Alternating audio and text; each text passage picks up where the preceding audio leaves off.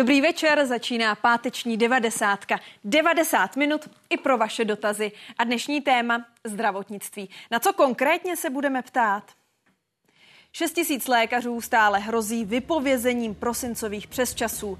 Protestující zdravotníci se kvůli novele, která od října zdvojnásobila počet ročních dobrovolných přesčasů, sešli s ministry práce a zdravotnictví. Marian Jurečka jim slíbil snížení objemu přesčasových hodin. Nabídneme pohled politiků i lékařů. Jak se změny ale dotknou pacientů? Zeptáme se.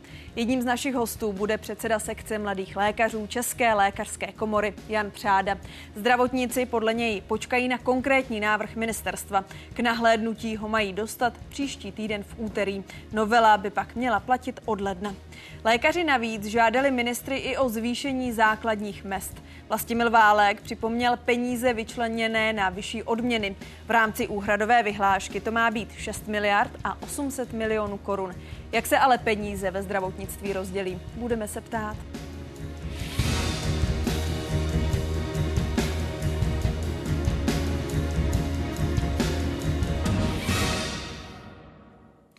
Ani po dnešním jednání se zástupci vlády nebudou lékaři stahovat výpovědi z přesčasů. Přes 6 tisíc z nich je chce přestat sloužit od prosince, pokud kabinet nezlepší jejich pracovní podmínky.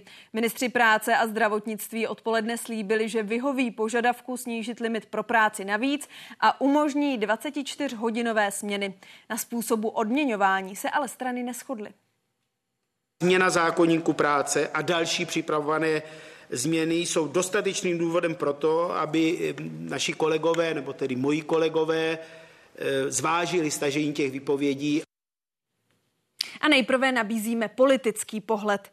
Zdeňka Němečková Crkveniaš z ODS, předsedkyně výboru pro zdravotnictví poslanecké sněmovny, je s námi ve spojení. Dobrý večer, takto na dálku.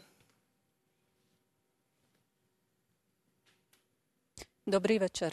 Ministerstvo zdravotnictví tedy předložilo určitý návrh řešení, jak se ale zdá, úplně se zatím neschoduje se sekcí mladých lékařů, protože ti říkají, zatím nejsou splněné podmínky tak, abychom odvolali vypovězení přes času. Vy jste politička, jste ale taky lékařka. Na čí stranu se stavíte?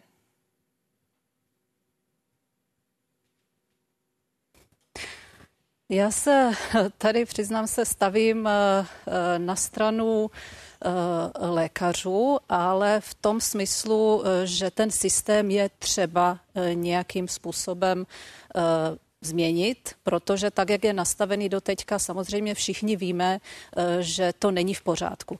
Eh, všichni víme o tom, že eh, spousta přesčasové práce se sloužila v šedé zóně a to, co my jsme chtěli teďka s kolegy udělat, a co jsme vlastně udělali, že jsme navýšili možnost sloužit přesčasovou práci těch 832 hodin, to nebylo nic jiného, než že jsme část přesunuli z té šedé zóny zóny do legální zóny, tak aby nebyly vydíratelné managementy nemocnic. A zároveň jsme řekli, že je to na pět let a během těch pěti let je třeba ten systém nastavit tak, aby fungoval a abychom nemuseli, nemuseli uh, nutit lékaře sloužit tak uh, velké množství přesčasové práce. No, ale, ale řekněme si to na rovinu, řekl, to opravdu nejde splnit zdravot... ze dne na den. Ale jak dnes řekl ministr zdravotnictví, tak od tohoto požadavku se ustupuje. Nově se má snížit znovu ten limit na původní částku, to znamená, že lékaři budou moci odsloužit eh, maximálně 400 hodin přes časů dobrovolně za rok. To znamená, podle vašeho výkladu, znovu se to zdravotnictví vrací do šedé zóny?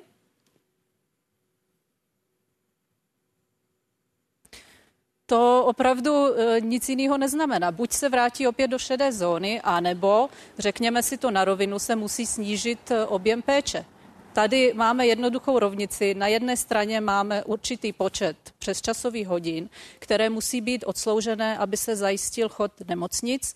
A na druhé straně máme počet lékařů, kteří pokud odmítnou přesčasy, tak eh, tím pádem nejsme schopni eh, ty přesčasové hodiny obsadit a musíme někde ubrat, to znamená snížit eh, snížit dostupnost péče hlavně v malých regionech. Jako řekněme si to, tady se to týká z větší části těch malých nemocnic, které opravdu nejsou schopny v žádném případě ze dne na den tyhle požadavky splnit. Já si to dokážu představit ve velké fakultní nemocnici, kde to taky bude trochu bolet, ale prostě jsou schopni najít lékaře, kteří, kteří eh, které jsou schopni najít způsob, jak to udělat, protože tam, když si, když si na rovinu přiznáme, že část lékařů třeba eh, slouží i, i jinde, případně mají svoje souběhy praxí klinických, které mají mimo nemocnici, nebo dělají klinické studie, tak to jsou všechno věci, které, které samozřejmě taky, když, eh,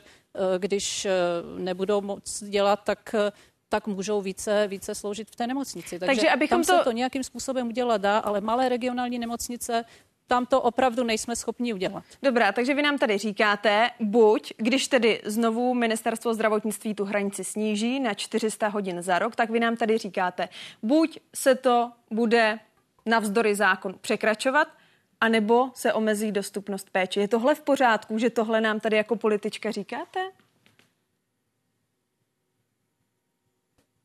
Není to v pořádku, ale já vám zároveň říkám jako politička, že proto jsme zvedli ten, ten limit práce, která se dá sloužit legálně, abychom to vyvedli z šedé zóny ale to se teď přece ruší. Ministr tom, zdravotnictví, tomu těch pěti let, ministr nastavili... zdravotnictví říká, vrátíme to na původní čas, Já tak vy vím, mu tyhle argumenty neříkáte. Co vám na to odpovídá? Ano.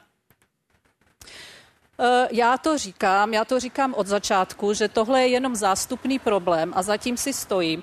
Přiznám se, že já nejsem ochotná podpořit to snížení eh, z těch 832 hodin na 416 zpátky.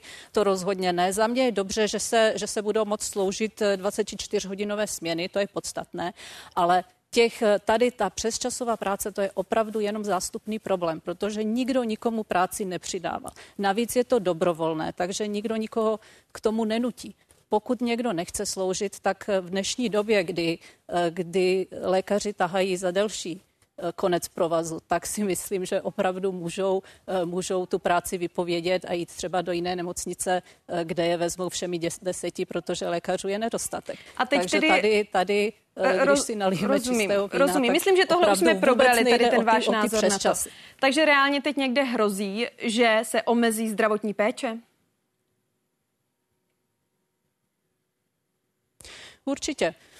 Když, si, eh, když eh, od prosince přestanou eh, sloužit část lékařů, tak se bude muset tomu přizpůsobit provoz, což znamená, že určitě se bude muset třeba zavřít část lůžek, případně ambulancí, takže akutní péče ta bude, ta bude zajištěna, každopádně tu zajistit musíme. A musím říct, že máme máme lékařů eh, dostatek na to, abychom zajistili péči akutní.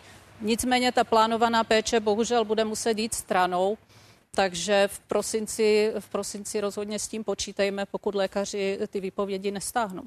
Jak je možné, že české zdravotnictví je takhle závislé na tom, aby lékaři pracovali tolik přes času?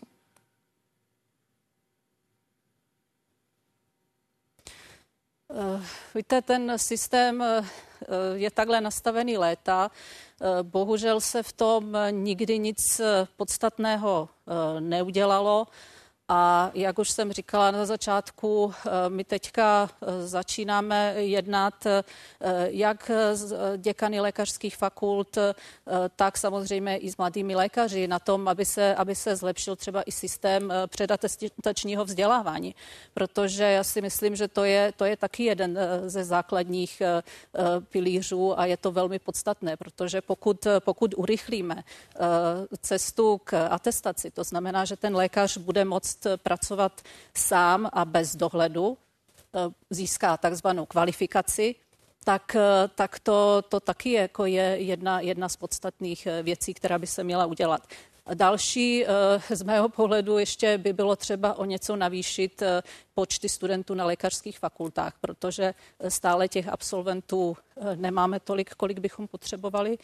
Když si uvědomíme, že máme tady feminizaci medicíny a část eh, lékařů nebo lékařek v tomto případě bude chtít pracovat na částečné úvazky, tak je třeba i přitom jim umožnit, aby se co nejrychleji dobrali atestace to, o čem dnes taky mluvil ministr zdravotnictví a to právě sekce mladých lékařů podporuje, že nově by do zákona bylo zavedena, byla zavedena 24-hodinová směna. Tak to je taky pouze zlegalizování praxe?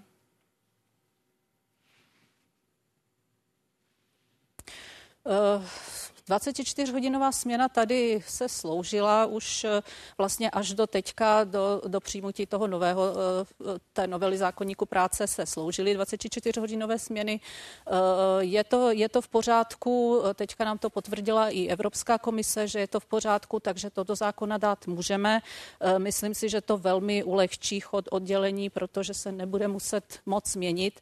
Ale tady ještě si řekněme jednu věc. Když se, ono je velmi, velmi rozdílné, jestli eh, slouží lékař na eh, urgentu, eh, to znamená, musí opravdu pracovat nepřetržitě, nemá vůbec žádný čas na odpočinek. Tam si myslím, že je směnný provoz na místě, ale zase jsou obory, kde, kde lékař třeba několikrát za noc sice musí ošetřit pacienta, ale mezi tím má několik hodin, kdy e, může odpočívat, takže to, to je taky si třeba říct, e, že to není všechno tak, že by, že by se pracovalo celou noc a e, ten lékař si vůbec neodpočinul. Mladí lékaři říkají, že za ty služby, když nově tedy už bude v zákoně jasně stanoveno, že můžou pracovat 24-hodinové směny, tak ale že hrozí, že si finančně zásadně pohorší, nebo že si zkrátka finančně pohorší, protože nebudou placeni tak jako za přes časy. Ministr zdravotnictví argumentuje tím, že do systému má jít téměř 7 miliard korun právě na odměny zdravotníků. Ale právě Jan Přáda, předseda sekce e, mladých lékařů, kterého už za chvíli ve vysílání taky uvítáme, tak říká, že to situaci neřeší, protože nikdo negarantuje, jakým způsobem a jakým zdravotníkům peníze půjdou, protože je to nenárokové.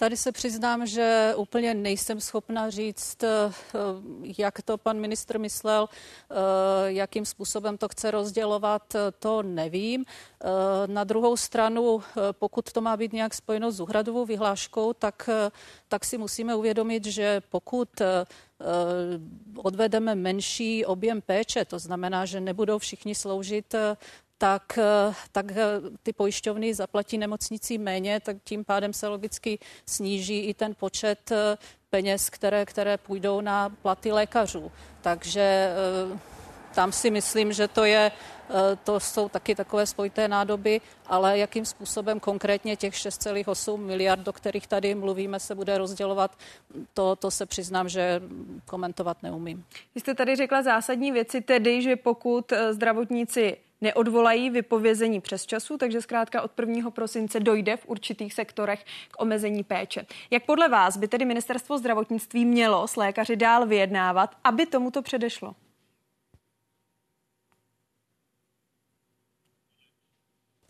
Tak eh, hlavně si myslím, že, že je třeba eh, si říct na rovinu, že nejsme schopni v tuto chvíli uh, udělat rychlé kroky, které by napravily uh, věci, které byly zanedbávané dlouhé, dlouhé roky nebo i desetiletí uh, v tom zdravotnictví. A je třeba se bavit o tom, co jsme schopni nabídnout do budoucna. Říkám, ten výhled je jako minimálně A teď těm lékařům nejste, jako vláda, teď těm lékařům nejste schopni a... nabídnout nic? Nic navíc?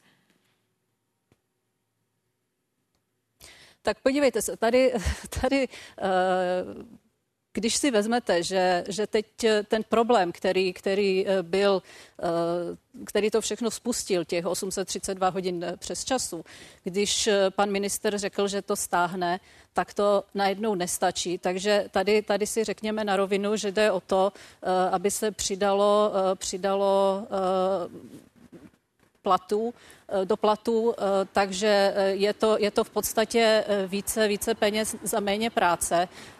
Ano, samozřejmě dalo by se to udělat, ale jako co, co přijde potom?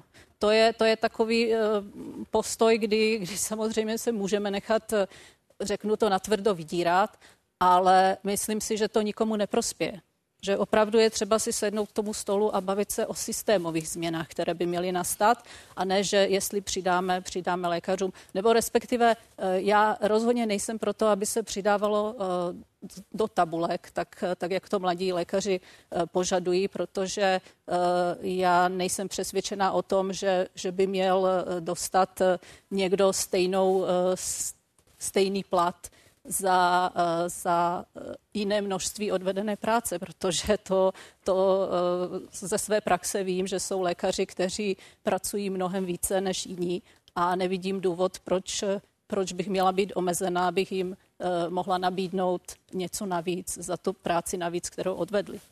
Děkuji za rozhovor. Naschledanou. Naschledanou. A za chvíli už přidáme právě druhý úhel pohledu ze sekce mladých lékařů. Pokud by se vláda a zástupci mladých lékařů totiž nedohodli, mohlo by to podle některých ředitelů nemocnic i ostatně, jak jsme před chvílí slyšeli, znamenat omezení zdravotní péče, třeba plánovaných operací chodbou nemocnice na sál. Cesta, kterou Hana Donovalová dobře zná. Kromě své běžné pracovní doby totiž odslouží každý rok ještě 600 hodin navíc. Tady na tom porodním sále se dějou věci. To ne, si nedovedete představit, jak moc náročný to je, v jakým časovým presu často pracujeme, eh, jak jakýmu stresu jsme vystavení a e, samozřejmě ta únava pak přichází. Spokojená není ani s tím, kolik za svoji práci dostává peněz. I proto se rozhodla připojit k protestu sekce mladých lékařů a přes časové hodiny k prvnímu prosinci vypověděla. Ve chvíli, kdy my přicházíme domů po těch 24 nebo někteří 630 hodinách, tak uh, máme být teda funkční pro tu rodinu, která nás dva dny neviděla. To nelze. To prostě jako fyzicky nelze. A teď si fakt představte, že mám doma dvě malé děti, které na mě dva dny čekají a já přijdu a jdu si lehnout. Z podobných důvodů plánuje přestat sloužit přes časy podle sekce mladých lékařů i víc než 6 tisíc jejich kolegů. A to by nejen v příbramské nemocnici mohlo znamenat omezení péče. Dobrý den. Dobrý den.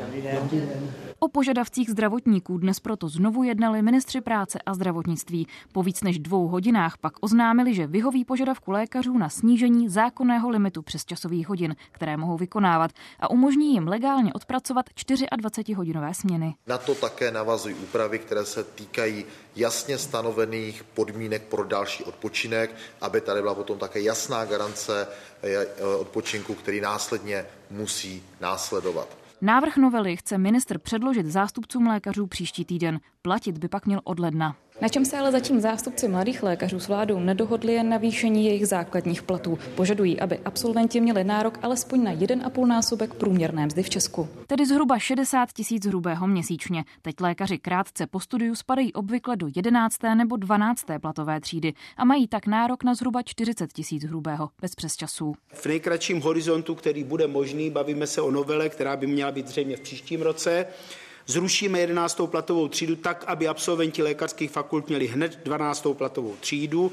Týká se to malého počtu lékařů. Zároveň úhradová vyhláška počítá s navýšením částky na odměny zdravotníků o skoro 7 miliard. Tohle zodpovědnost byla poněkud přehozena na jednotlivé ředitele, konkrétně fakultních nemocnic a další, kdy tedy ta zodpovědnost by měla ležet na tom odměnování na nich, nicméně i vzhledem k tomu, jakou zkušenost z posledních jednání máme s některými řediteli fakultních nemocnic, nás tohle úplně nemůže uspokojit. Stahovat výpovědi z přes času, proto mladí lékaři v tuto chvíli zatím nebudou. S vládou ale plánují dál jednat. V případě nedohody totiž podle nich hrozí významné omezení péče v nemocnicích. Natálie Lošková a Johana Šulcová, Česká televize.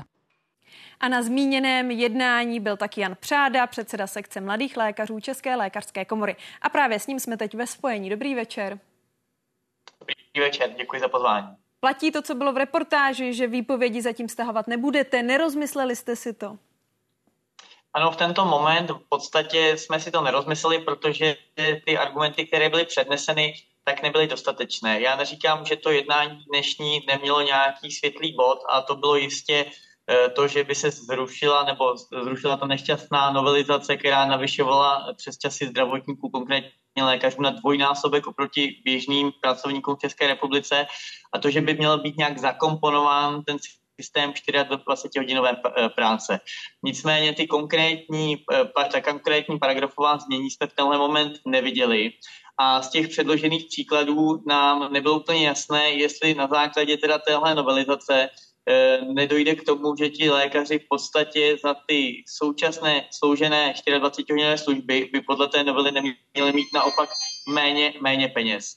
To znamená, že my potřebujeme vidět to konkrétní změní tak, aby jsme se začali někam posouvat a tohle považuji teda samozřejmě za první eh, relativně dobrý krok, ale i pan ministr Jurečka dneska řekl potom, že to považuje za první krok k tomu, aby jsme se nějak dohodli. Ne, ne poslední. My si všechny ty výtky tady postupně s vámi rozebereme, možná jen uh, obecně, protože před vámi e, jsem tady mluvila s předsedkyní výboru pro zdravotnictví poslanecké sněmovny a e, ptala jsem se jí na to, jak dál by tedy vláda měla právě s vámi jednat ne s vámi, ale s vaší sekcí samozřejmě. A ona říkala, že nejprve tedy byl požadavek na to, aby se ten limit pro dobrovolné přesčasy snížil z 800 na 400, to je teď tedy deklarováno a stejně jste uh, ty vypovězené přesčasy neodvolali, takže se ptala, kam vlastně dál by to pokračovalo. V podobném duchu se ptá i divák Dominik, co je pro zdravotníky stěžení, co je pro ně to nejdůležitější, chtějí kratší směny nebo více peněz nebo obojí. Takže kdybyste nám měl teď říct,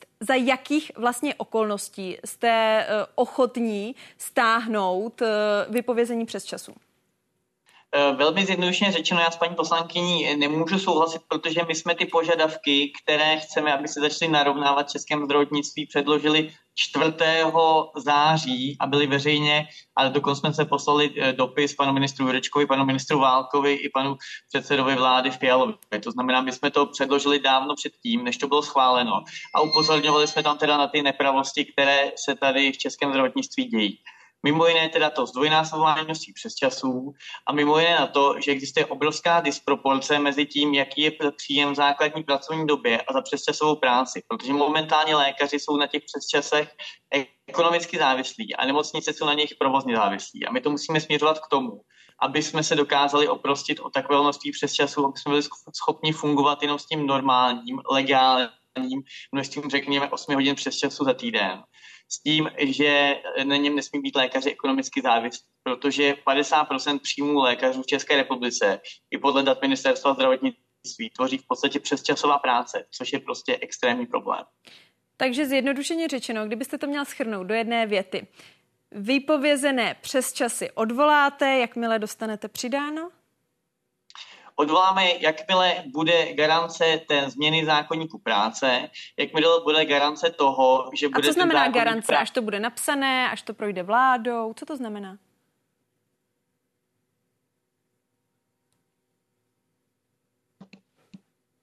Tak, jak se zdá?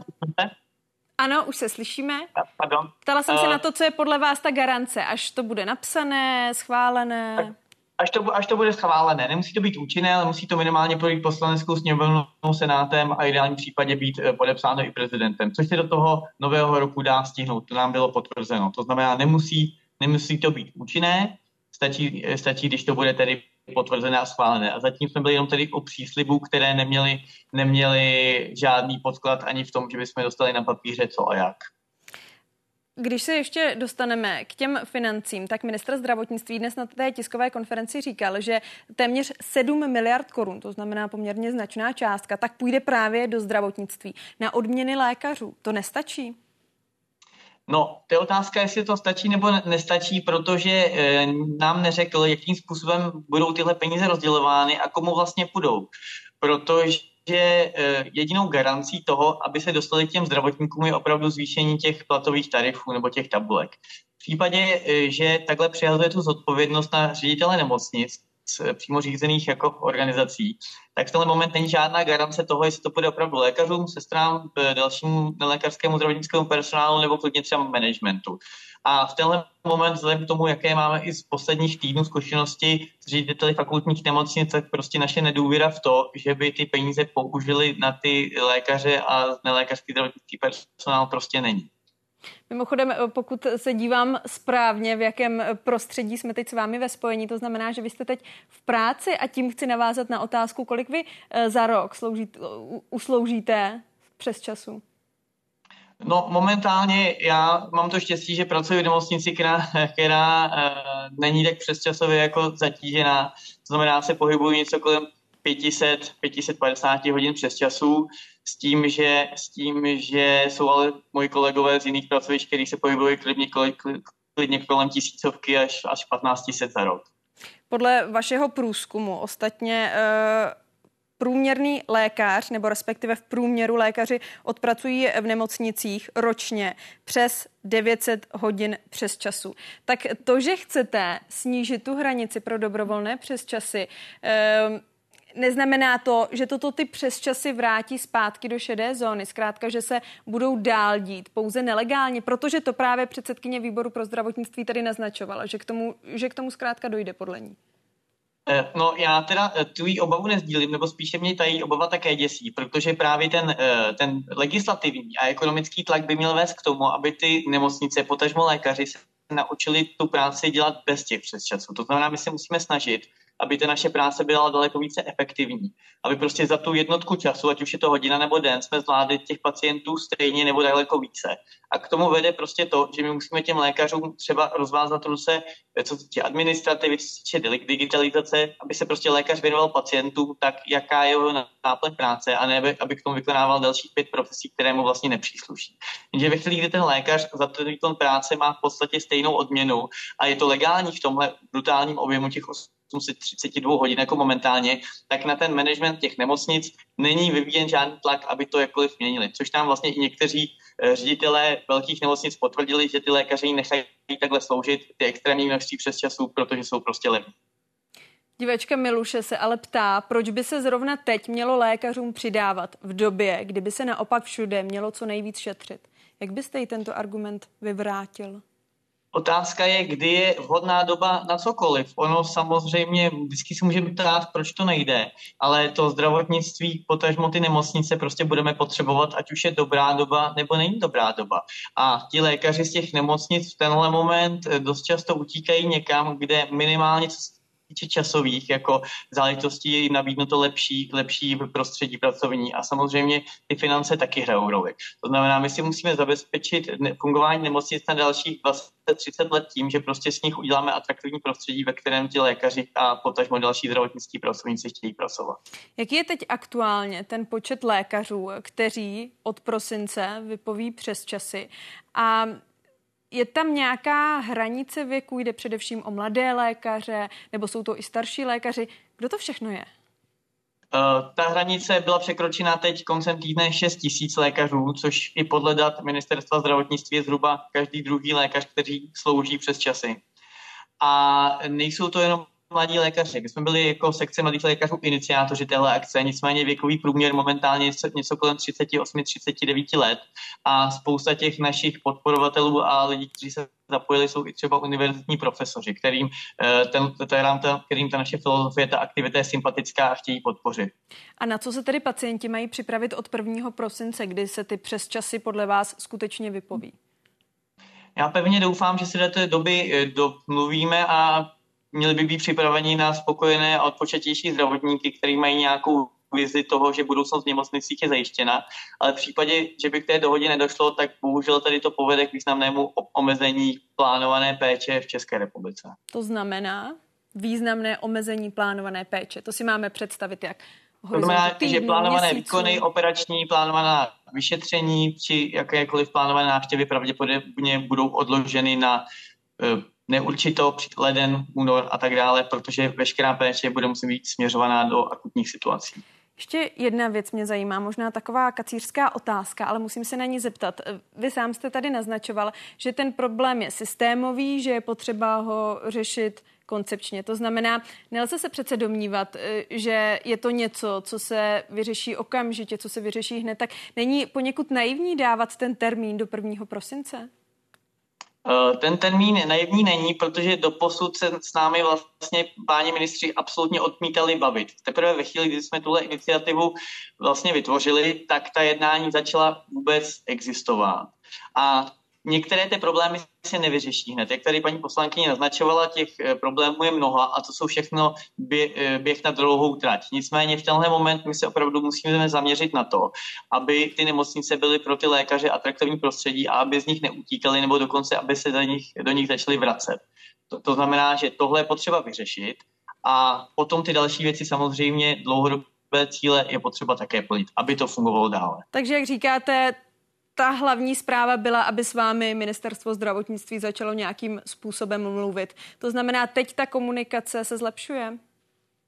Eh, zlepšuje se, byť eh, prvních několik týdnů eh, bylo v podstatě promrháno a teprve posledních 14 dnů jsme byli schopni nastavit nějaký systém jednání, ve kterých se potkáváme a teprve dneska jsme našli nějakou aspoň částečnou schodu ohledně teda první, prvního problému a to je teda změna té platné legislativy. Děkuji vám za rozhovor. Jan Přáda, předseda sekce mladých lékařů České lékařské komory a pokud možno klidný zbytek služby. Naschledanou. Děkuji vám, vám taky hezký večer. A teď možné dopady na konkrétní nemocnice. Třeba v té největší v Česku, Motolské, podala dosud výpověď z přesčasové práce zhruba třetina ze všech sloužících lékařů. Na Bulovce jsou to pak bezmála dvě třetiny, podobně jako třeba v Hradci Králové. Práci na drámec své základní pracovní doby ale plánují přestat vykonávat i doktoři v krajských a okresních zařízeních. Třeba v Opavě výpověď z přesčasů podalo zhruba 40% všech lékařů, v Jihlavě pak bezmála polovina a neobsazené zůstanou zřejmě i některé služby v Karlových Varech nebo Mladé Boleslavy. Naším dalším hostem je Roman Havlík, ředitel fakultní nemocnice Olomouc. Dobrý večer. Dobrý večer. Každý, kdo dnes poslouchal tu tiskovou konferenci ministra zdravotnictví, tak tam slyšel právě nemocnici Olomouc jako za jakýsi vzorový příklad společně s nemocnicí z Plzně, ať jsme fair. Tak eh, jak to tady u vás funguje? Mm, já bych na prvním místě řekl, že eh, vnímám lékaře a zdravotníky jako to nejzákladnější a nejcennější, co každá nemocnice má. A určitě ta cesta eh, eh, ven z toho je najít s nimi soulad a souhlas. A ten problém českého zdravotnictví s přesčasovou práci je v zásadě dlouhodobý a není řešený od revoluce. Když jsem začínal já před 30 lety, tak jsme sloužili 8 služeb a pro vaši představu je to jako půl roku pracovat navíc v normální pracovní dobu. Ty dnešní přesčasy, když jsou 416 hodin, tak eh, to jsou dva a půl měsíce práce navíc. A rozumím tomu, že doba se mění a lékaři chtějí sloužit méně a je k tomu potřeba nastavit české zdravotnictví.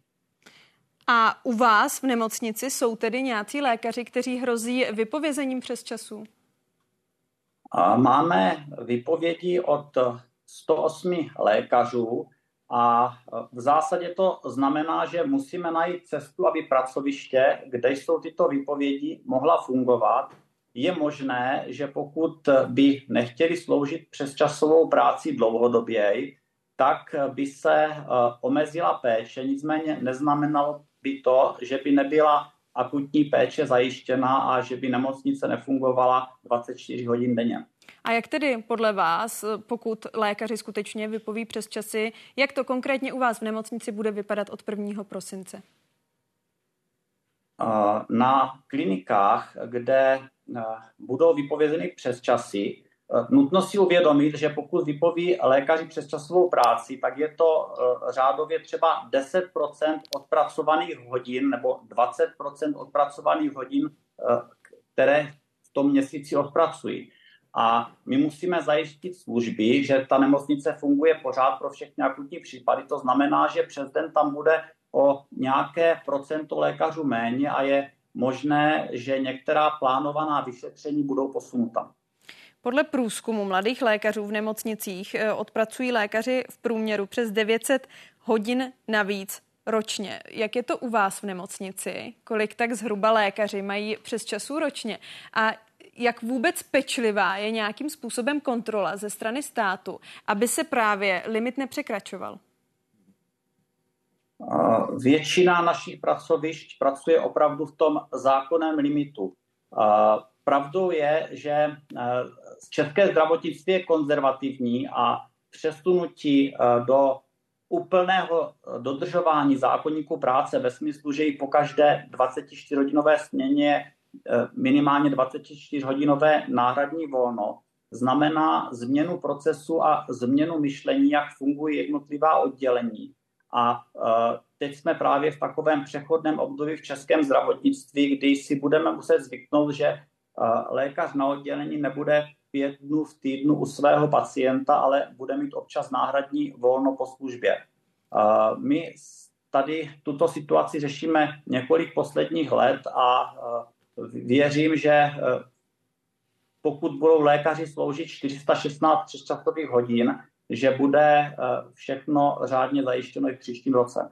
A vy máte pochopení pro tu hrozbu, tedy výpovědi přes časových hodin? Jak, jak to vlastně vnímáte? Jak se díváte na argumenty ministerstva zdravotnictví? Jak se díváte na argumenty právě těch lékařů, který, kteří o vypovězení přes času mluví? Víte, ona je, on je malý tlak na změnu toho našeho systému a ten systém je dlouhodobě neudržitelný. Ta medicína je čím dál kvalitnější a čím dál více odborníků je potřeba ve službě, aby zajistili všechny super specializované výkony. To, co dřív zvládl jeden lékař, tak dneska vlastně je rozděleno mezi pět odborníků. Je to velký posun dopředu, je to lepší kvalita, ale je to personálně náročnější. A my v naší republice stále udržíme velké množství nemocnic, které jsou připraveny všechno vyřešit v akutním režimu prostě 24 hodin denně. A tady si myslím, že máme velký dluh proti ostatním státům. Naše síť uh, nemocnic, které by měly v tom akutním režimu a uh, v tom, že navazují na urgentní příjem a jsou schopni ošetřit všechno, by i polovina z nich by bylo problematické zajistit, aby tam prostě bylo dostatek lékařů. Mění se to, jak vnímají mladí lidé svůj čas a rozumím tomu, že nechtějí mít větší pracovní zátěž, než jsme měli třeba mít.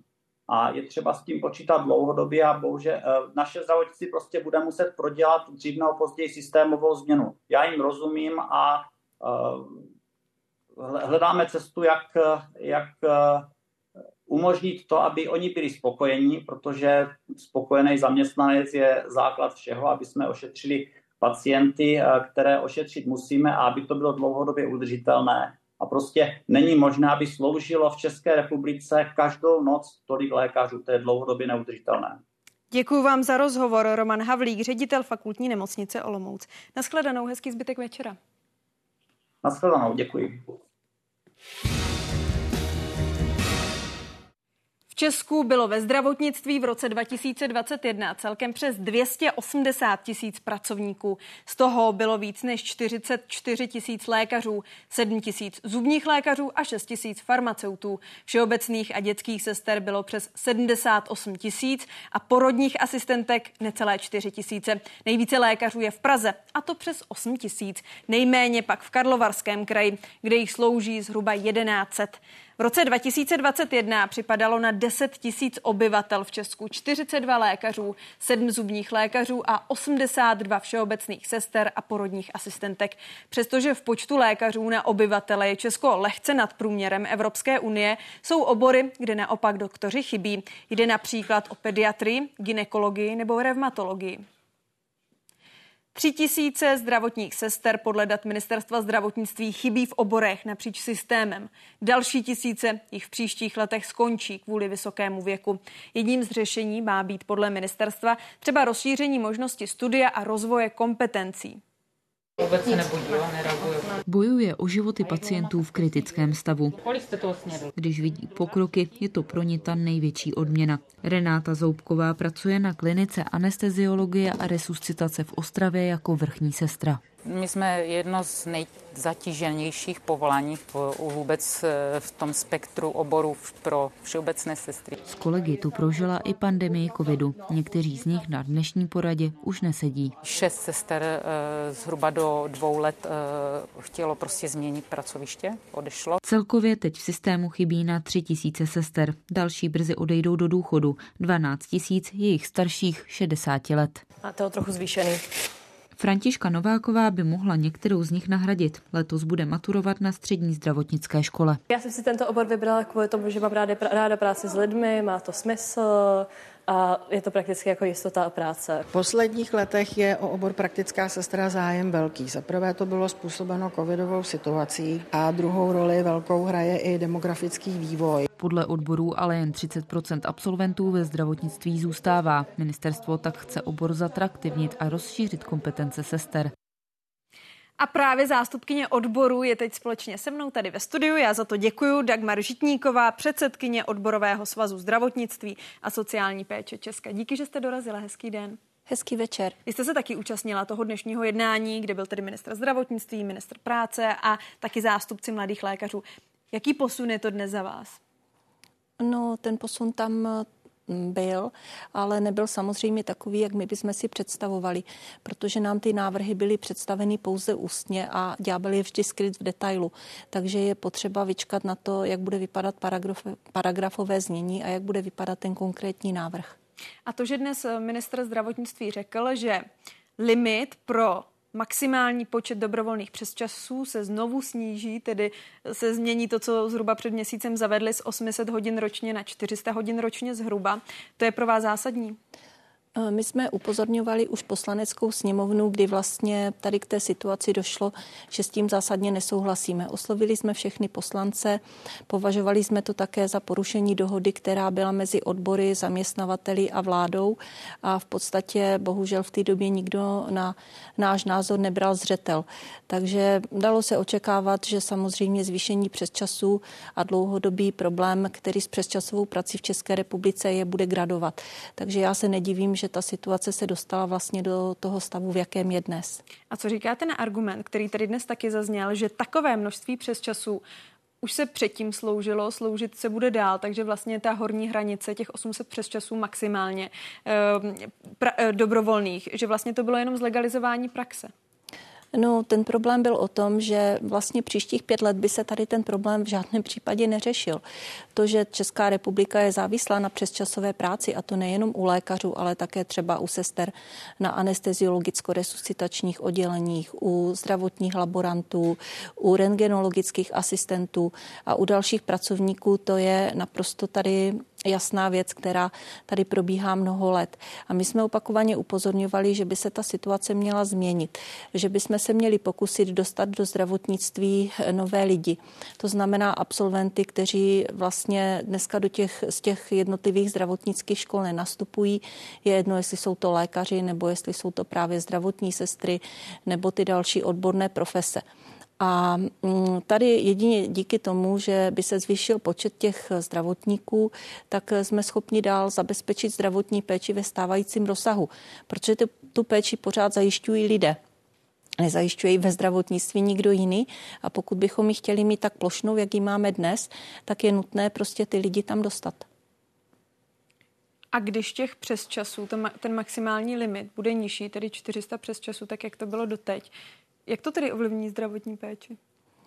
No, ono to neovlivní samozřejmě ze dne na den. Nebo si protože myslíte, že stejně se ta hranice bude uh, překračovat? Ta hranice se bude určitě překračovat, protože v českých nemocnicích, já neznám v České republice nemocnici, která by dodržovala zákonník práce. tak proč je to potřeba to měnit? Aby se to nevyvíjelo dál, aby se ty přesčasy nezvyšovaly a aby konečně se začal ten problém řešit. A ten náš návrh na řešení těch problémů je vlastně společný se sekcí mladých lékařů, je společný s lékařským odborovým klubem, kdy prostě jsme opakovaně navrhovali panu ministrovi, že je nutné, aby zdravotníci a nejenom lékaři vlastně měli vyšší základní příjem, aby byl pro ně ten obor atraktivní, aby dostali třeba například nějaké benefity za tu náročnou práci kterou denně na svých pracovištích vykonávají. Vzpomeňte si třeba na jiné profese, vojáci, hasiči, dnes už i záchranáři mají nějaké benefity, nějaké výhody a to zdravotnictví se pořád pohybuje v takové situaci, že všichni si říkají, že ti zdravotníci jsou schopni zvládnout všechno, ale zdravotníci jsou také jenom lidé. Ty sestry jsou unavené, přetížené, je jich tam málo. Teď tady slyšeli diváci, jak vypadá věková struktura a je nutné, aby prostě do do toho zdravotnictví přišli mladí, aby se tam chtěli udržet, aby tam zůstali, aby ta péče byla zajištěná. To je všechno uzavřený kruh. Mimochodem, když se bavíme o limitu pro dobrovolné přesčasy, jsou skutečně dobrovolné? No, víte, oni až tak dobrovolné nejsou, protože samozřejmě ty přesčasy ti zdravotníci slouží, slouží je vlastně ve všech profesích a víceméně je to také o tom, že když nepůjde do té práce ten konkrétní zdravotník, tak tam bude muset jít někdo jiný. A zdravotníci jsou vůči sobě velmi solidární, takže opravdu snaží se mít ty přesčasy rozprostřené tak, aby v podstatě nebyl někdo maximálně přetížen a jiný třeba vůbec. Takže v tom zdravotnictví je taková zvláštní atmosféra. Ale je nutné prostě brát také vzřetel to, že ta společnost se vyvíjí, že ta péče o ty pacienty je čím dál náročnější. Náročnější jsou také ti pacienti. A prostě pokud chceme mít opravdu zabezpečenou zdravotní péči, chceme, aby ti zdravotníci se chovali k pacientům nejenom profesionálně, ale také příjemně, tak je nutné prostě těm zdravotníkům pomoct, zvýšit ty jejich počty, rozčlenit tu práci, zvažovat také třeba jiný systém práce. Část sester by potřebovala například další zdravotníky z nižší kvalifikací. Je potřeba, aby přišli třeba do nemocnic sanitáři, ošetřovatelky, ale při současné výši platu sanitářky, která má zhruba nějakých 22-23 tisíc hrubého, prostě tady tu těžkou a náročnou práci nikdo nechce dělat. Takže mm, prostě jsme v rámci té, pracov, té pracovní síly na trhu práce naprosto nekonkurenceschopní v určitých oborech. Konec konců i u sester. Máte nemocnice, kde má sestřička základní plat, který se rovná vlastně vyšší zaručené mzdy. Je to běžné v některých nemocnicích, že základní plat je třeba opravdu okolo 26 tisíc korun. Takže mm, o tom jsme se chtěli s panem ministrem bavit. Chtěli jsme opravdu povýšit ty základní platy a tím vlastně tu práci zatraktivnit, přilákat ty lidi. Ministr zdravotnictví dnes ale na tiskové konferenci říkal, že přes 6,5 miliardy, téměř 7 miliard korun půjde navíc do zdravotnictví právě na odměny zdravotníků. To nebude stačit? No, víte, ta situace je úplně jiná, protože pan ministr vlastně slibuje něco, co je rozprostřeno úplně jinak. V současné době je v fázi přípravy úhradová vyhláška a ta vlastně mm, nějakým způsobem navyšuje finanční prostředky jednotlivým nemocnicím za poskytovanou zdravotní péči. Ale každá nemocnice dostane jiný objem finančních prostředků a jiné procento navýšení.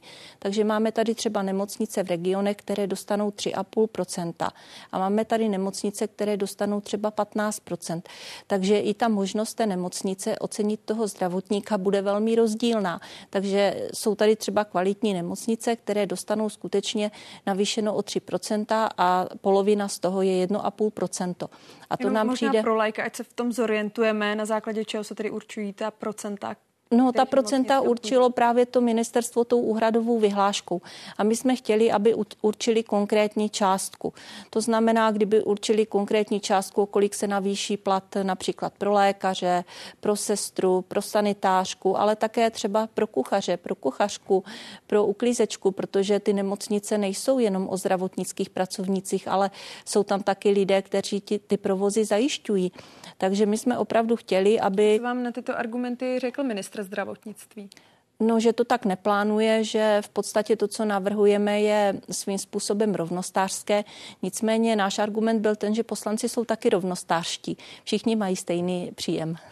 Jaký teď bude tedy váš další postup, protože vy zhruba od poloviny září, pokud se nepletu, taky hrozíte vypovězením um, přes času ve zdravotnictví, tedy ostatní zdravotní pracovníci ano, je to tak. My jsme nad tím dlouho váhali a zvažovali jsme tu situaci.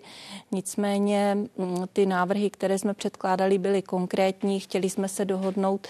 Takže v současné době jsme vyzvali vlastně zdravotníky v českých nemocnicích, pokud mají mm, vyčerpané limity práce přes čas, aby stejně jako mladí lékaři a další lékaři vlastně ty limity práce přes čas vypověděli. No a co to tedy ovlivní zdravotnictví? Samozřejmě, že by to ovlivnilo zdravotnictví, protože. To o tom už jsme rámci... se tady bavili i se zástupcem mladých lékařů, ale právě když se budeme bavit o tom ostatním zdravotním personálu, to znamená, tak, jak eh, konkrétně to pocítí pacient. V nemocnici potřebujete rentgenologického laboranta Potřebujete tam v laboratoři laboranta, potřebujete tam sestru, která vlastně pracuje na operačním, operačním sále a většina tady těch lidí má ty limity také jako buď překročené, nebo se blíží k jejich překročení. Takže na všechny tyto, na všechny tyto zákroky nebo zkrátka věci se by bude to mělo vliv. Čekat. Se bude déle čekat. Ministr dnes taky mluvil o tom, že by se měl změnit způsob směn, tedy že se do zákona zavede 24-hodinové směny. To je taky zlegalizování praxe? 24-hodinové směny eh, určitě si myslím, že se nezavedou, protože maximální délka směny zůstane pouze 12 hodin a nad těch 12 hodin bude možná práce přes čas.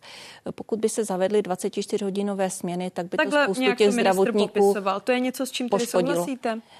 No, na nějakou přechodnou dobu určitě ano, v mnoha provozech, ale jsou také provozy, kde se prostě ta 24-hodinová směna dělat nedá. Jsou to třeba urgentní příjmy, které jsou dneska extrémně vytížené a tam není možné, aby prostě v mnoha případech byl ten zdravotník jedno, jestli lékař nebo sestra 24 hodin denně.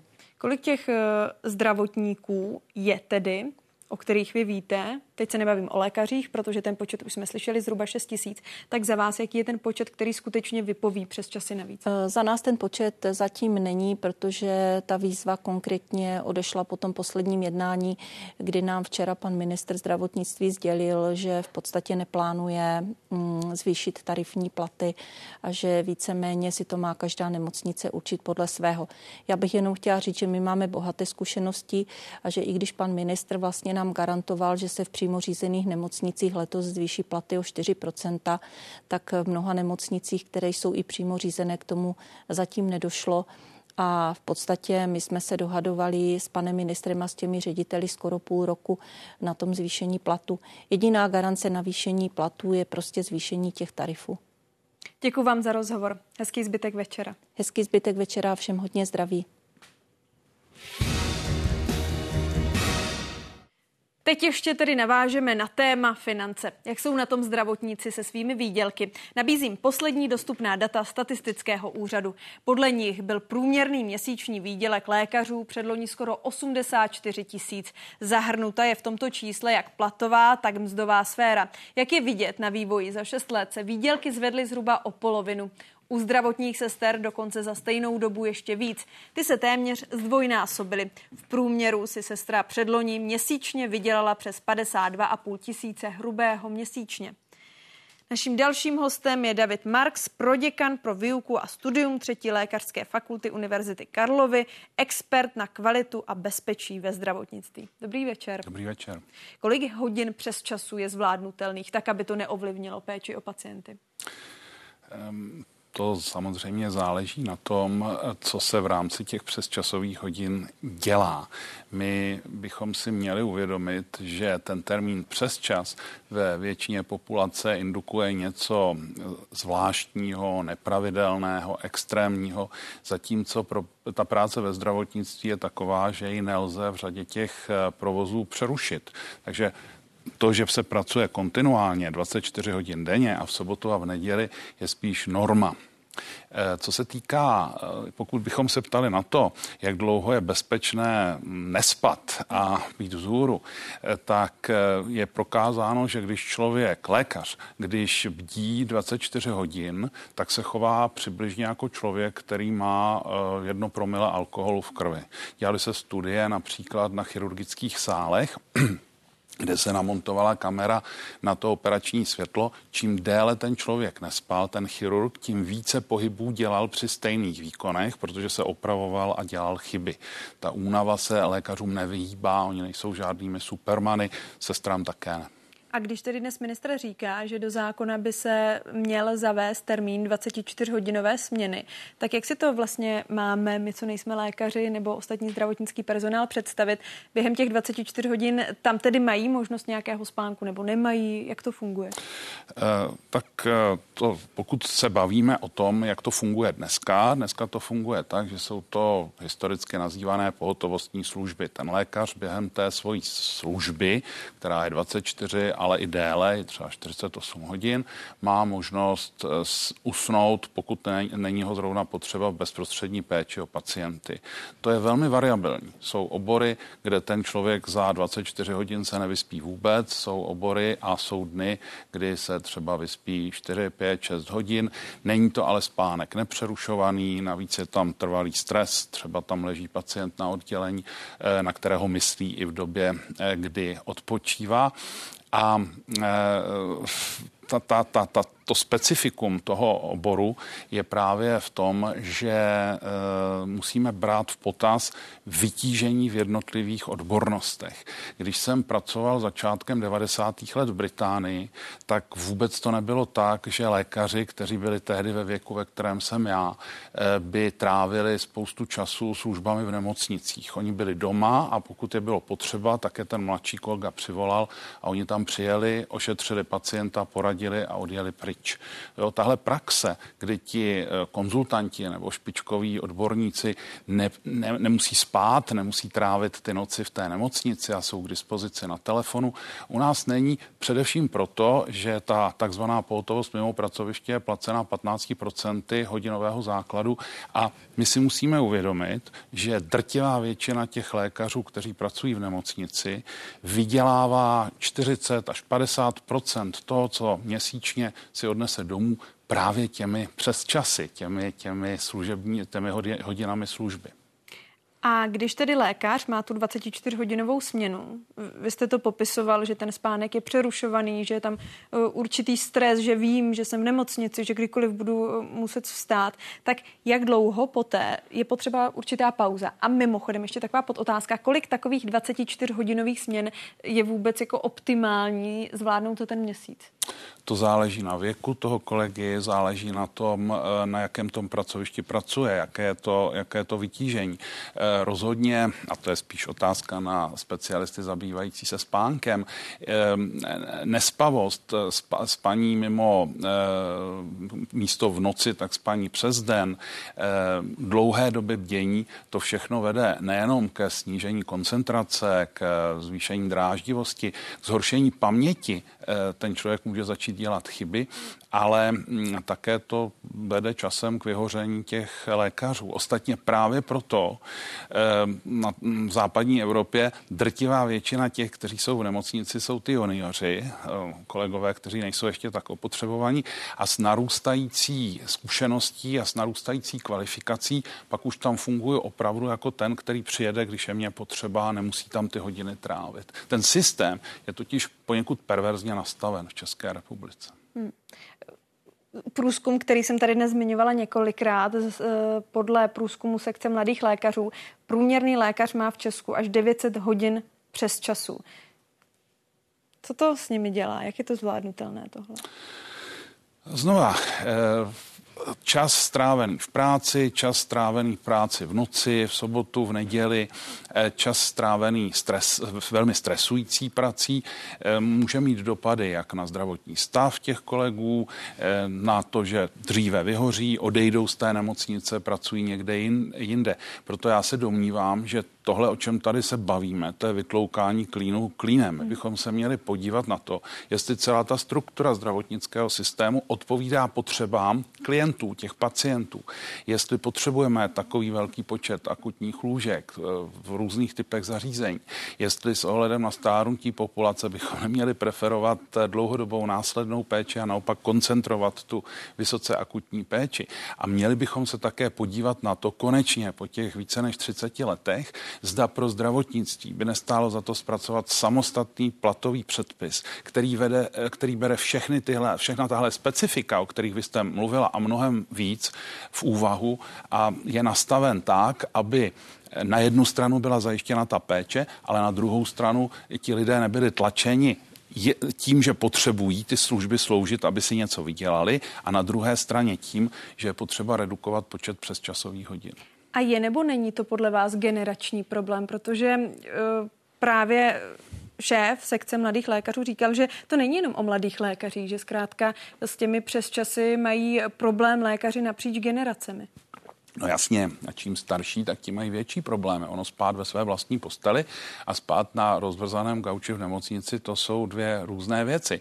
To, co je generační, asi je, a to nejenom ve zdravotnictví, to všude, to říkají kolegové, kteří třeba vedou advokátní kanceláře nebo nějaké podniky, je to, že ta mladší generace, a to vidím na našich studentech, klade mnohem větší mm, důraz na volný čas a na tu takzvanou work-life balance, na rovnováhu mezi prací a, prací a životem. A můžeme s tím nesouhlasit, nemusí se nám to líbit, ale to je tak všechno, co se s tím dá dělat. Navíc my, když jsme před těmi 30 lety sloužily ty pátky, soboty, neděle, tak je potřeba také říci, že ta vytíženost nebyla tak velká. Ten tlak ze strany pacientů nebyl takový. Česká republika vůbec neřeší to, že jsou přetížená ty, ty akutní ambulance, ty emergency. Tím, že prakticky nemáme žádnou regulační spoluúčast, tak nic nebrání těm lidem, aby přicházeli na ta pracoviště, která jsou eh, nastavená tak, aby v noci ošetřovala ty nejakutnější stavy s banálními onemocněními, se kterými nechtějí z pohodlnosti nebo z nějakého jiného důvodu navštívit svého praktického lékaře. Tohle navíc vede k frustraci těch mladých lékařů a starších lékařů také, kteří tam slouží. Ten jak dlouho, problém je velmi komplexní. A jak dlouho podle vás bude trvat, než se ta atmosféra, to přemýšlení v českém zdravotnictví změní? Já už jsem skeptikem. Já jsem už si dávno myslel, že přece jenom se přizpůsobíme minimálně té demografické struktuře populace, že se trochu víc rozhlédneme po zemích okolo nás a začneme přizpůsobovat tu praxi v těch zdravotnických zařízení eh, příkladům správné praxe a potřebám populace. Zatím to vždycky je tak, že se ta věc nechá dojít do situace, kdy se eh, vyhrotí, kdy tam se podávají výpovědi. A teď v ní jsme? No ano, teď s ní zase jsme. Jestli jako jsme podle vás na tom úplném vrcholu? Ne, ne, já myslím, že nejsme na úplném vrcholu. My, my bychom neměli čekat, až půjdeme na nějakém dalším vrcholu. My bychom se opravdu měli zamyslet nad tím, jak ten systém má vypadat, jak má fungovat ze všech aspektů a neřešit vždycky jenom to, co hoří. Protože zdravotnictví je domino. Tady strčíte do kostičky a spadne vám to úplně někde jinde. To není zase tak těžké pochopit, ale je to dost těžké strategicky zvládnout. Ono se taky mění složení fakult. Převládají ženy. Čím to je? No, fakult. Eh, obecně stoupá feminizace ve zdravotnictví. Eh, studentky tvoří kolo 63, 58 až 63, 64% toho daného ročníku, což víceméně odpovídá, ono to trošičku je, o těch 6 let je to pozadu, eh, spektru v praxi. A taková situace je prakticky ve všech rozvinutých zemích s výjimkou Spojených států, Japonska a Jižní Korej. Mm, interpretací je řada, eh, častá je ta, že mm, pro ty eh, muže jsou povolání, která jim třeba lépe konvenují a přinášejí jim, eh, přinášejí jim nejenom uspokojení, ale také větší finanční profit, ale je to realita. Jo? A to je třeba další věc, eh, na kterou ten český systém jaksi nemyslí, nepočítá s tím, protože to si indukuje třeba úpravy systému specializačního vzdělávání, umožnění mnohem širších nabídek, několik eh, zkrácených úvazků těm ženám, které jsou pořád, ještě jsou to hlavně ty ženy na té rodičovské dovolené, neboť eh, asi jste nějaké také statistiky tady měli, eh, průměrná žena, lékařka, nedosáhne za celou svoji kariéru stejného platu jako průměrný muž. Tam je trvalý rozdíl. Ten rozdíl na začátku je kolem deseti, v těch nižších věkových kategoriích kolem deseti tisíc a ke konci té kariéry může být výrazně více. Děkuji, že jste nám zprostředkoval vhled do problematiky. David Marx, proděkan pro výuku a studium třetí lékařské fakulty Univerzity Karlovy. Hezký Díky, nasranou. Na závěr dnešní devadesátky nabídneme ještě přehled dalších zásadních témat dnešního dne. Konflikt Izraele s teroristickými organizacemi v Gaze nepolevuje. Pokračuje raketová palba na židovský stát, stejně jako odvetné nálety v palestinském pásmu. Přes veliké naděje zůstává uzavřený přechod Rafách do Egypta. Na jeho území čekají stovky kamionů s životně důležitou humanitární pomocí. Na severu zatím Izrael kvůli útokům z Libanonu evakuuje město Kiryat Shmona. Noční světla a výbuchy, jak Izrael pokračuje v likvidaci teroristických skupin v pásmu Gazy. Armáda uvedla, že zasáhla víc než 100 dalších cílů, šachty do podzemních tunelů, sklady zbraní, velitelská centra. Zásah dostal nejstarší kostel v Gaze, řecko-pravoslavní, kde byli civilisté. Přišli se sem schovat před nálety a skázou, mysleli, že tu budou v bezpečí. Desítky tisíc Gazanů odmítli izraelské výzvy a přes nekončící nálety zůstali na severu pásma. Milion uprchlíků na jihu zažívá začátek masivní humanitární krize. Chybí voda, tenčí se zásoby potravin, lékaři nestíhají práci. Jen příští měsíc má termín porodu na pět tisíc žen. Rafah je jediný přechod, který nekontrolují Izraelci. Teprve teď ale Egypt opravuje silnice. Na věst čekají stovky zoufale očekávaných kamionů. Znamenají rozdíl mezi životem a smrtí pro tolik lidí v Gaze. V Izraeli ani po dvou týdnech od teroristických masakrů nekončí pohřby. Stovky zohyzděných těl dál čekají na identifikaci a zprávy o nelidských zvěrstvech neberou konce. V kibucu Béry našli umučenou a zavražděnou rodinu, svázané děti ve věku 6 a 7 let a jejich rodiče spoutané v kleče přímo proti nim. Ti rodiče viděli, a když říkám mučili, mluvím o chybějících částech těla. Oko, vydloubnuté oko, jedno oko, prsty, prsty, které...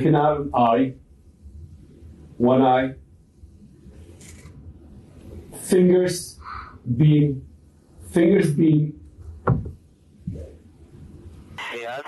Izraelské letectvo zveřejnilo nové záběry z rána osudné soboty. Nejprve dva a posléze 28 bojových vrtulníků zautočilo proti teroristickým komandům v obsazených vesnicích a kibucech. Ze země je mobilními telefony naváděli vojáci a civilisté.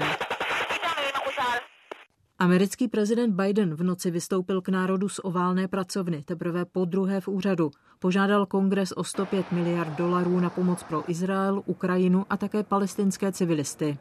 Hamas nezastupuje palestinský lid. Hamas používá palestinské civilisty jako lidské štíty a nevinné palestinské rodiny kvůli němu velmi trpí. Stále hrozí, že se válka rozšíří po regionu. Americké lodě se střelily v Rudém moři tři rakety a několik dronů z Jemenu. Na Izrael odtud podle všeho zautočili Iránem podporovaní hutíští povstalci. Stejným útokům čelili i američtí armádní instruktoři na základnách v Iráku a Sýrii.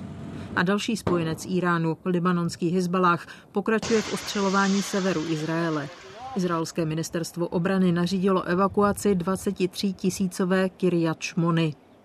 Rozhořela se i informační válka. Britská BBC poprvé přiznala, že chybovala v informacích o výbuchu v gazánské nemocnici Al-Ahlí.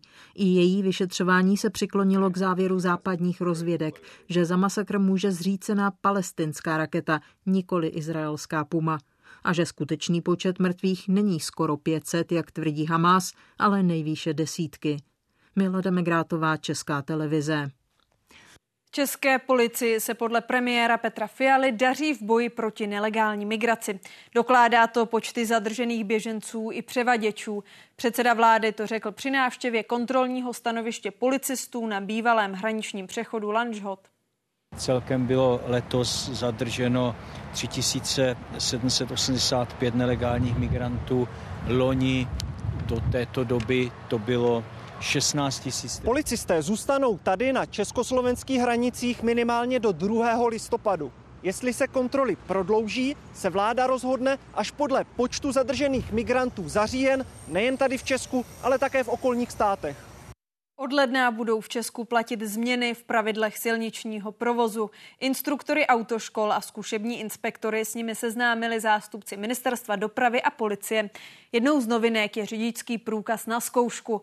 Pokud v prvních dvou letech držení dokladu udělá řidič vážný přestupek, bude muset absolvovat dva preventivní kurzy, které si zaplatí řidičák na zkoušku právě pro tuto skupinu, která tvoří na jednu stranu jenom 3% celé populace řidičů, ale působí 11% dopravních nehod, eh, tak přináší jako významnou změnu v celém systému autoškolství. Každá hrozba nějakou sankcí, což lze brát jako určitou preventivní sankci, by měla odstrašovat a předpokládám, že i v tomto případě odstrašovat bude. Další změnou je možnost usednout za volant už v 17 letech, vždy ale jen v doprovodu mentora, tedy zkušeného a bezúhoného řidiče. Je to stále alternativa. Každý žák si může zvolit, jestli půjde v 17 nebo v 18. Společensky odpovědní rodiče čtyřicátníci, padesátníci, dětí, kteří zrovna budou dosahovat věku 17 let, budou muset začít přemýšlet nad tím, jak sami vlastně řídí a jestli vůbec splňují ty kvalifikační podmínky. Trestně právní odpovědnost je identická jako v případě, že eh, nehodu způsobí eh, řidič motorky eh, s příslušně nízkým objemem před 18. rokem věku. To není žádná novinka. Novela přináší taky jednu kontroverzní úpravu. Na některých částech dálnic možnost jet až 150 km v hodině. Tato změna začne platit i přesto, že ji policie nedoporučila. Navíc v Česku Česku není úsek, který by svými parametry takovou maximální rychlost umožnil. Tereza Janošková, Eliška Záleská, Česká televize. První ranní mrazíky tento týden zatím dopravu neskomplikovaly. Silničáře už ale upozorňují na blížící se zimu. Chystají se na ní hlavně doplňováním zásob soli, konkrétně na Slovácku do nově dokončeného skladu v Uherském Brodě. Kamion přiváží německou sůl pro slovácké silnice. Uveze 30 tun. Silničáři ve středisku v Uherském Brodě teď denně přijímají čtyři takové várky. Sůl nad zlato platí v pohádce a s nadsázkou i u silničářů. Bez soli by se neobešli. Je dražší než v loni. Právě proto se vyplatí mít dostatečnou zásobu a nemuset přikupovat za ještě vyšší zimní ceny. Oproti minulým letům, kdy eh, cena soli relativně stagnovala, tak, eh, tak teď šla ta cena nahoru zhruba o nějakých 15 až 20 V této chvíli tady eh, za námi je nějakých 1030 tun a předpokládáme, že do 1.11. by jsme měli navést celkem 3000 tun soli. Sypou ji do nového skladu, do jeho stavby předtím nasypali 23 milionů korun. Budova z betonu je dvakrát prostornější než její vysloužilá dřevěná předchůdkyně. Pro celý Zlínský kraj máme momentálně naskladněno 16 eh, tisíc tun soli, s tím, že průměrně spotřebováváme řádově 10-11 tisíc tun ročně, takže jsme připraveni velmi dobře. Tady máme míchací zařízení, ve kterém se to míchá, nasype se sem nakladačem ze skladu soli, soli tu na soli, následně se zmíchá z pěti kubíky vody. Po promíchání eh, tu solanku eh, dáváme do zásobníku. Tankovat ji pak budou moci dvě auta současně. Ještě předtím jim silničáři vymění letní nákladní korby za zimní nástavby. Les odložených značek za garážemi z Houstl sloužily většinou při opravách silnic. Ty pro letošek končí. Zimní režim začne silničářům za dva týdny. Služby už mají rozepsané. Luboš Dostál, Česká televize, Uherský Brod. Velmi suchý a teplý podzim se podepsal na množství vody v jihomoravských řekách. Průtoky jsou podprůměrné, někde hlásí i sucho. Pozvolná klesají taky hladiny vody v některých přehradách. Například Vranovská nádrž je naplněná jen zhruba z poloviny. Na sucho upozornil státní podnik Povodí Moravy. Tak jako celý letošní rok i na podzim vodohospodáře trápí sucho. Průtoky řek v povodí Moravy se pohybují na hodnotách nižších, než je polovina dlouhodobých měsíčních průměrů. A následky sucha jsou dobře viditelné právě tady na přítoku Die do Vranovské přehrady. Podle místních rybářů by mi ještě na jaře v těchto místech voda sahala po krk. No průtoky na některých částech toků pomáhají zvyšovat právě vodní nádrže. Hladina vody v nich ale proto pozvolna klesá právě právě nádrž Vranov je aktuálně naplněná jen zhruba z poloviny. Důvodem sucha je nedostatek srážek a taky nadprůměrně vysoké teploty, které se začaly snižovat až v polovině října. Tím už dnešní devadesátka končí. Díky, že jste se dívali. Teď už vás zvu na Horizont ČT24 a hezký víkend.